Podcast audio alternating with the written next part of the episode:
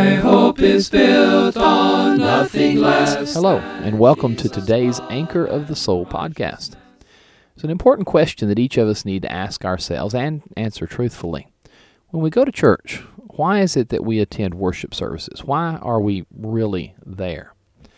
There's a story of a popular preacher by the name of Henry Ward Beecher. He lived in the middle to late years of the 19th century.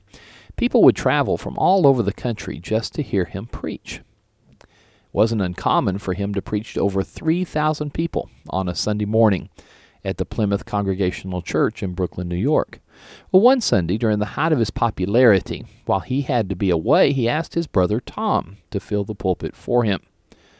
When Thomas Beecher got up to preach, many of the sightseers, what we might refer to as pew tourists, got up and headed for the door.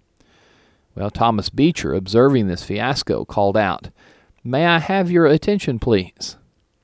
All who came here this morning to worship Henry Ward Beecher may now leave. All who came to worship God may stay. Well, that story reminds me of one told of a congregation in Thailand where during the services a soldier rushed in with his army rifle, waving around at everyone, screaming and yelling, If you're not a Christian, you had better leave right now. Well, as he screamed and threatened, people began leaving quickly. When all those who chose to leave had gone, well, he sat down and said to the rest, Good. Now let's worship God. Something to think about. This podcast is brought to you each weekday by the Westside Church of Christ in Fort Worth, Texas. Our website is soundteaching.org. Until tomorrow, this is Stan Cox. Have a wonderful day.